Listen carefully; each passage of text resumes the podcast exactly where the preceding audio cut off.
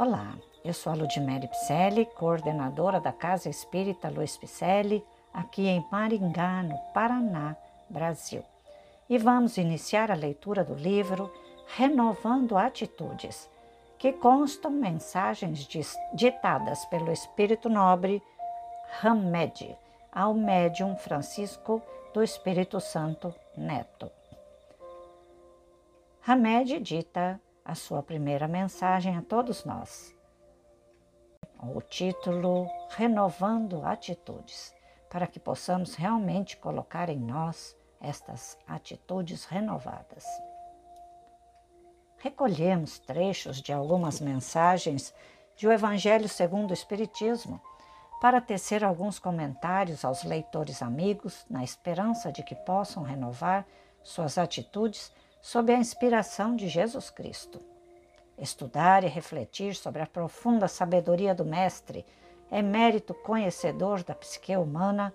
a qual ele sabia ser a fonte das causas reais dos sofrimentos, nos torna mais francos e honestos com nós mesmos e com os outros e nos possibilita a extinção de nossas reações neuróticas nas múltiplas situações da vida, reações essas que nos impedem o autoconhecimento e anulam toda e qualquer possibilidade de relacionamento sadio e sincero com os outros. O Mestre sabia das nossas dificuldades de perceber a realidade, dos esconderijos psicológicos que edificamos como métodos de defesa e dos inúmeros papéis e jogos que cultivamos inconscientemente para não assumir responsabilidades ou para camuflar nossas diversas predisposições.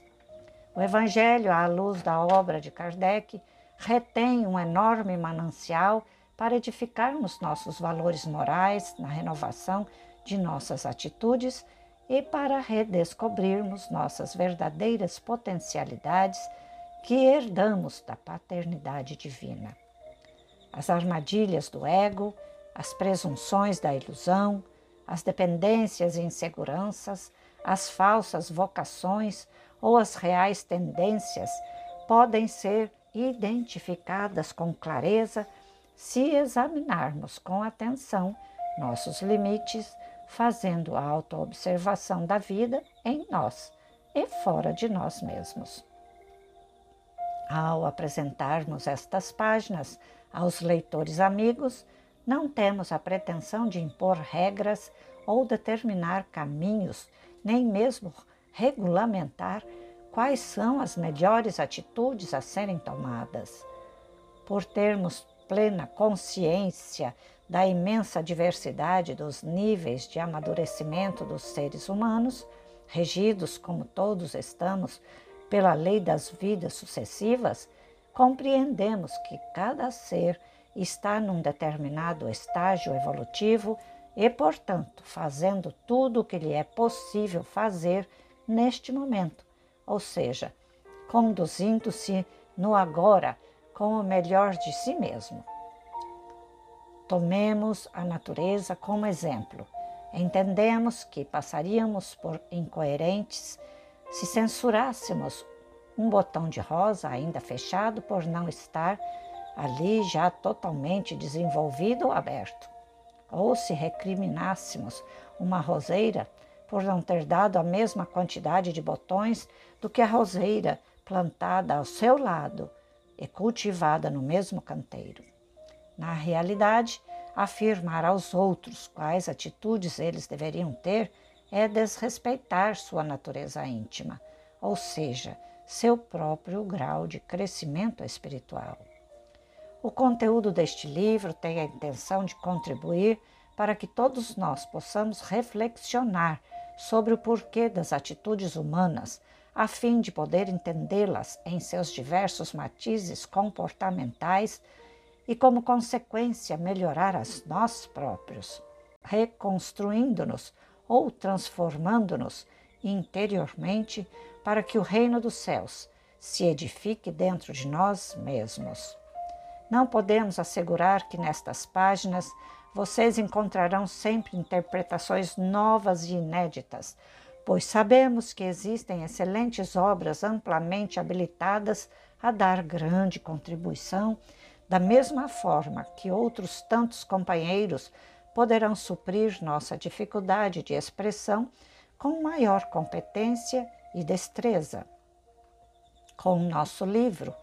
e este livro se trata de nossas interpretações pessoais, gostaríamos de que os leitores se dessem conta de que talvez a maior dificuldade que enfrentamos para entender novas ideias seja a tendência que temos de retomá-las ou tentar explicá-las, utilizando nossa maneira habitual de ver e sentir e retraduzindo tudo em linguagem coloquial e convencional.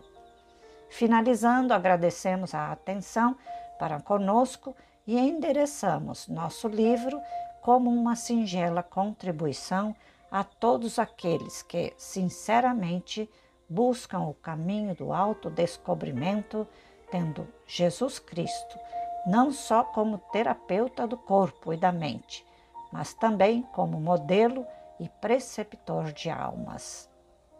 Na cidade de Catanduva, 4 de julho de 1997, Hamed dita esta introdução, Renovando Atitudes, ao médium espiritual Francisco do Espírito Santo Neto. E assim,